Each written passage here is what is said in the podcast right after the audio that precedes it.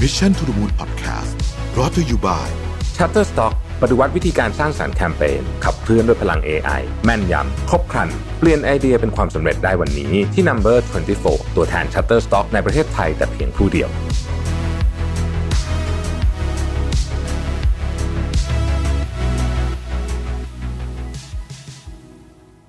สวัสดีครับยินดีต้อนรับเข้าสู่ Mission to the Moon Podcast นะครับ คุณอยู่กับรวิศ หาญอุตสาหะครับ วันนี้ผมเอา part หนึ่งนะฮะของต้องบอกว่าเป็นหนังสือประจำปีที่ผมติดตามตลอดทุกปีนะฮะก็คือ TCDC เนี่ยเขาก็จะทำเทรนด์ทุกปีนะฮะยาวมากนะ แล้วก็ให้อ่านฟรีด้วยนะครับ เจาะเทรนด์โลก 2023 โดย TCDC จริงๆเขาก็มีมาทุกปีนะฮะ ปีนี้ก็มาในความยาวถึง 363 หน้าเลยทีเดียวนะครับ แล้วก็มีหลาย part ที่ผมอยากจะมาชวนคุยกัน ผมว่ามันน่าสนใจดี เริ่มต้นจาก part นี้นะฮะที่อยากจะชวนในวันนี้ก็คือ เขาใช้คำว่า the great rejuvenation คืนชีวิตใหม่ให้การทำงานนะครับ คือช่วงก่อนหน้านี้เนี่ยเราได้ยินเรื่องของ the great resignation การลาออกครั้งใหญ่ใช่ไหมฮะ ตอนนั้นนะคนลาออกเยอะจริงๆนะฮะคือคือถ้าไปเทียบกับช่วงเดียวกันของปีก่อนๆหน้านั้นนะมันเพิ่มขึ้นแบบ 40%อะไรแบบเนี้ยนะฮะแม้ว่าการแพร่ระบาดของโควิด -19 เนี่ยจะทำให้เศรษฐกิจชะลอตัวลงนะครับ แต่ว่าคนก็ยังรู้สึกว่าแม่ยังยังอยากจะลาออกอยู่ดีว่างั้นเถอะนะครับเอ่อตอนนี้ก็คนก็แน่นอนลาออกก็ไม่ได้ลาออกไปอยู่เฉยๆนะหลายคนก็กลับมาทำงานใหม่เพียงแต่ว่ารูปแบบการทำงานมันไม่เหมือนเดิมอีกต่อไปนะครับเพราะฉะนั้นองค์กรต่างๆเนี่ยต้องจับตาแล้วก็เร่ง หาแผนมาตรการรองรับการทำงานแบบใหม่นะครับ คนทำงานทั่วโลกกำลังมองหาสิ่งที่มากกว่าความคิดและบทสนทนาที่อยู่รอบตัวใน format ของออฟฟิศปกตินะครับ พวกการลาออกครั้งใหญ่หรือว่าเรื่องเกี่ยวกับการทำงานที่เปลี่ยนแปลงไปเนี่ยมักจะเกี่ยวข้องกับพนักงานที่เป็น white collar ส่วนใหญ่นะครับ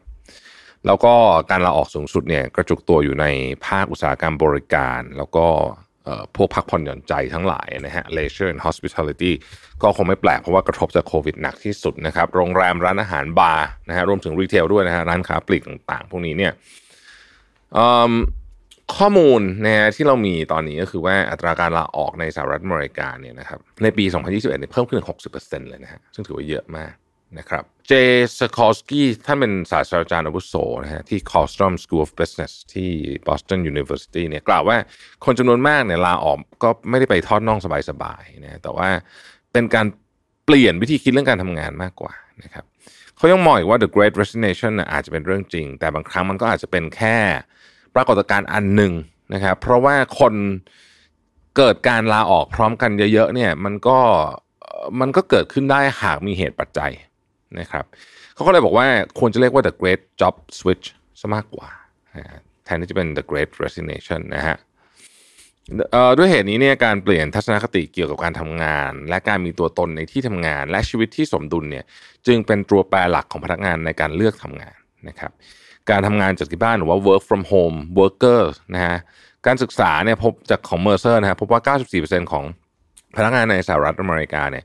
รายงานว่าการทำงานแบบรีโมทแทบไม่มีผลกระทบทั้งยังเพิ่มประสิทธิภาพของงานด้วยนะครับ ช่วยลดค่าใช้จ่าย เพิ่มความคล่องตัวในการสื่อสาร ส่งผลให้พนักงานจำนวนมากเนี่ยยังคงอยากทำงานจากที่บ้านอยู่นะครับ วิธีนี้อ่าสำหรับหลายคนก็ก็อาจจะเหมาะ แต่ว่านายจ้างเองก็ต้องมั่นใจนะครับ ว่าพนักงานยังได้รับการสนับสนุน การพัฒนาการวัดผล แล้วก็ต้องรับมือกับความเหงา ที่เกิดขึ้นได้ด้วยเนี่ยนะฮะอันนี้ก็เป็นอีกประเด็นหนึ่งสำหรับอนาคตเนี่ยใครคือกลุ่มพนักงานอย่างและแต่ละกลุ่มเนี่ยจะเผชิญความท้าทายยังไงบ้างนะครับกิ๊กค o n o มีกลับมาอีกครั้งหนึ่งแล้วนะครับ gig worker เนี่ยนะฮะเอ่อเชื่อว่าจะขยายตัวอย่างมากในปี 2023 นะครับ ระบบเศรษฐกิจจากรูปแบบงานแบบแบบที่เป็นแบบทำแบบชั่วครั้งชั่วคราวเนี่ยนะฮะมีแนวโน้ม เพิ่มสูงขึ้นเยอะมากแล้วอาจจะมีมูลค่าถึง 4 4 0 0 0 0 ล้านเหรียญสหรัฐในปี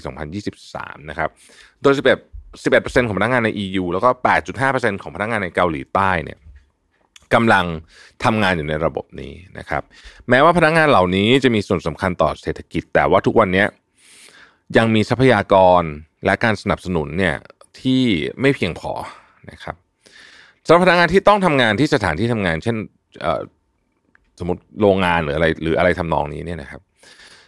พนักงานที่ต้องเข้าทำงานในสถานที่ทำงานเนี่ย หลายคนถือเป็นหัวใจหลักเลยนะ ตลอดช่วงการแพร่ระบาดนะครับ เพราะฉะนั้นการรักษาสุขภาพจิตร่างกายและอารมณ์ จึงต้องเป็นกุญแจสำคัญมาก ๆ ที่จะทำให้พนักงานกลุ่มนี้อยู่ได้ ดังนั้นคิดว่าอะไรจะเกิดขึ้นหลังจากนี้นะครับ สิ่งที่รายงานฉบับนี้เขียนขึ้นมาเขาบอกว่า Harvard Business Review เนี่ยคิดว่ามากกว่า 90%ของผู้จ้างงาน จะมีแผนปรับรูปแบบการทำงานเป็นแบบผสมผสานสำหรับกลุ่มพนักงานที่มีความรู้และเชี่ยวชาญในปี 2022 นะครับเมื่อสถานการณ์การระบาดดีขึ้นนะครับ มีทั้งแรงผลักและแรงดึงให้กลับเข้าทำงานในออฟฟิศแต่ไม่ใช่ทุกวัน ผู้จ้างงานต้องสร้างความสมดุลระหว่างประสิทธิภาพงาน และวัฒนธรรมการทำงานในออฟฟิศกับความคาดหวังในการทำงานที่ยืดหยุ่นขึ้นด้วยนะครับ การลาออกครั้งใหญ่มาถึงสิ่งที่เรียกว่า the great rejuvenation ในการทำงานนะฮะอันนี้คือสิ่งที่กำลังเกิดขึ้นในตอนนี้เนี่ย หากเราพิจารณาเป็นสองฝั่งนะครับระหว่างฝั่งพนักงานและฝั่งนายจ้างเนี่ยเราจะพบว่าสำหรับฝั่งพนักงานเนี่ยการลาออกครั้งใหญ่คือคำตอบที่บ่งชี้ว่าพนักงานไร้ความสุข และปฏิเสธที่จะยอมรับเงื่อนไขที่จะอยู่ในสภาพการทำงานแบบนั้น รายงานฉบับเดียวกันเนี่ยบอกว่าแม้มีตำแหน่งงานว่างอยู่ตรงหน้า แต่พนักงานก็มีความมั่นใจที่จะมองหาตัวเลือกอื่นๆนะฮะ สอดคล้องกับผลสำรวจอีกอันหนึ่งในสหรัฐอเมริกาในปี 2021 ที่พบว่า 28%ของพนักงานเนี่ยออกจากงานโดยไม่มีงานใหม่รออยู่พูดง่ายๆคือว่าหัวใจของพนักงานมีความสัมพันธ์กับการลาออกครั้งยิ่งใหญ่ แล้วเขาพูดถึง the great realization ด้วยนะ คือการมองหาทางเลือกอื่น ๆ ในชีวิตนะครับบทความจาก Fast Company เนี่ยพบว่ามีคนจำนวนถึง 51 ล้านคนเนี่ยทำงานอิสระและมีความสุข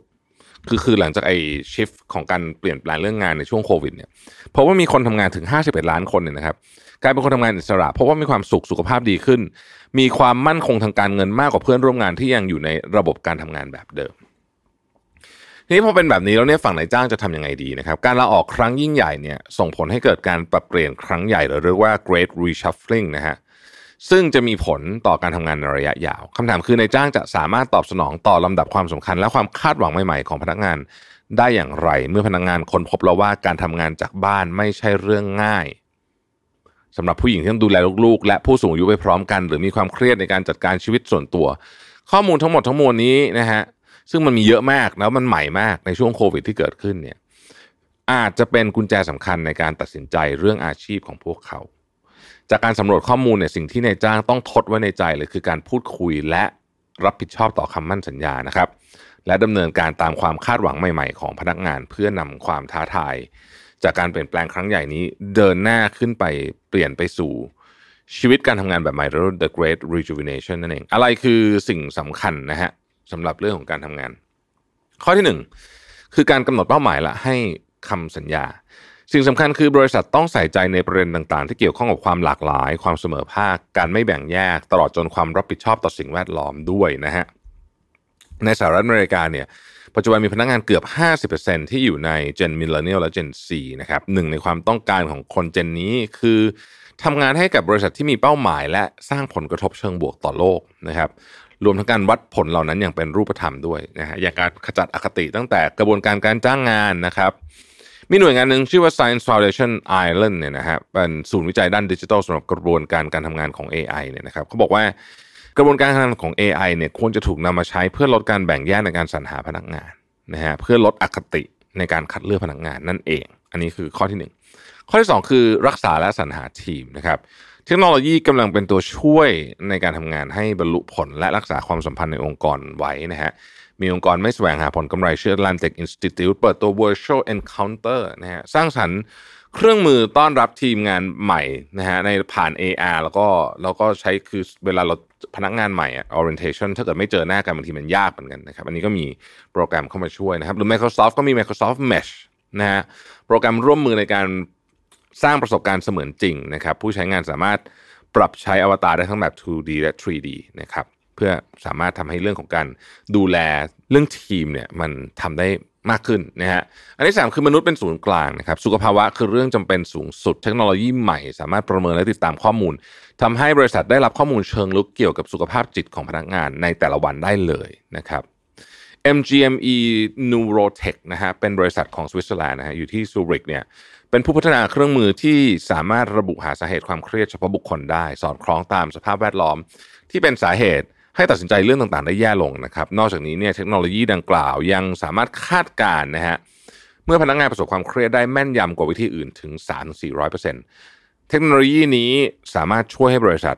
ลดหรือป้องกันภาวะหมดไฟของพนักงานได้ และสุดท้ายคือเรื่องของออฟฟิศแบบผสมผสานนะครับ บริษัทตอนนี้พยายามสร้างความยืดหยุ่นมากขึ้นนะฮะคือมีการทำงานแบบไฮบริด อันนั้นคือเข้าออฟฟิศบ้างไม่เข้าออฟฟิศบ้างแต่อันนึงที่ที่ที่สำคัญมากเขาเรียกว่าเป็นการทำงานแบบไม่ประสานเวลาภาษาไทยแปลแล้วงงมาก asynchronous work นะฮะอันนี้ผมเคยพูดเล่าให้ฟังไปแล้วนะครับ โดยที่พนักงานสมมุติว่าประชุมหนึ่งชั่วโมงเนี่ยนะฮะคนที่จะเป็นต้องเข้าประชุม 15 นาทีสุดท้ายก็มา 15 นาทีสุดท้ายอะไรประมาณนี้นะครับ หรือแม้แต่เวลาในที่ทำงานด้วยซ้ำนะครับ คุณจะมากี่โมงเนี่ยบางทีมันอาจจะเป็นช่วงเวลาที่ สามารถยืดหยุ่นได้ เพราะว่าเราไม่จำเป็นจะต้องเข้ามาอยู่ในออฟฟิศพร้อมกันทุกคน ถ้าเกิดว่าเราไม่ได้มีอะไรต้องทำด้วยกันนะครับสำหรับ Gen Z เนี่ยมีข้อสังเกตที่น่าสนใจนะฮะช่องว่างระหว่างวัยมีส่วนบ่มเพาะให้ผู้ประกอบการอายุน้อยมีจำนวนเพิ่มขึ้นนะครับส่วนหนึ่งมาจากความรู้สึกที่ว่าเส้นทางความสำเร็จในอาชีพไม่ได้ไกลเกินเอื้อมแบบเดิมนะฮะขณะเดียวกันค่าใช้จ่ายในการเริ่มต้นธุรกิจก็ลดลงนะฮะแหล่งแหล่งทรัพยากรสำหรับผู้ประกอบการเอื้อมหน่วยต่อการทดลองแบบต่างๆ ได้มากขึ้นนะครับ อนิชอวานีนะครับ CEO ของ JA Worldwide กล่าวว่าผลการสำรวจแสดงให้เห็นว่า คนรุ่นนี้ต้องการอาชีพที่ก่อให้เกิดความคิดริเริ่มและไอเดียสดใหม่ ซึ่งได้รับการจัดอันดับด้านคุณลักษณะที่สูงกว่าเรื่องอื่นๆนะครับในการอธิบายองค์ประกอบด้านอาชีพในอุดมคติของพวกเขานั่นเองนะฮะเพราะฉะนั้นเนี่ยเราก็จะเห็นว่าทิศทางในการทำงานต่างๆเนี่ยมันเปลี่ยนไปจริง ๆ แล้วก็องค์กรเองก็จะต้องปรับเรื่องเหล่านี้ไปด้วยนะครับ อุปสรรค หลายเรื่องเกิดขึ้นจากกระบวนการทางความคิดใหม่ ก็ต้องมาค่อยๆ มาปรับกันนะครับแต่ผมคิดว่าสำคัญที่สุดคือ เราจะเป็นจะต้องเปิดใจอะว่าเรื่องพวกนี้มันกำลังเกิดขึ้นแล้วก็มันก็จะเป็นส่วนสำคัญมาก ที่จะเปลี่ยนแปลงโลกของการทำงานใหม่ไปนั่นเองนะครับขอบคุณที่ติดตาม Mission to the Moon นะฮะแล้วพบกันใหม่พรุ่งนี้ สวัสดีครับ Mission to the Moon Podcast Presented by Number 24 ตัวแทน Shutterstock ในประเทศไทยแต่เพียงผู้เดียว ให้ทุกการใช้งานลิขสิทธิ์เป็นเรื่องง่าย สร้างสรรค์ด้วยความมั่นใจ It's not stock it's Shutterstock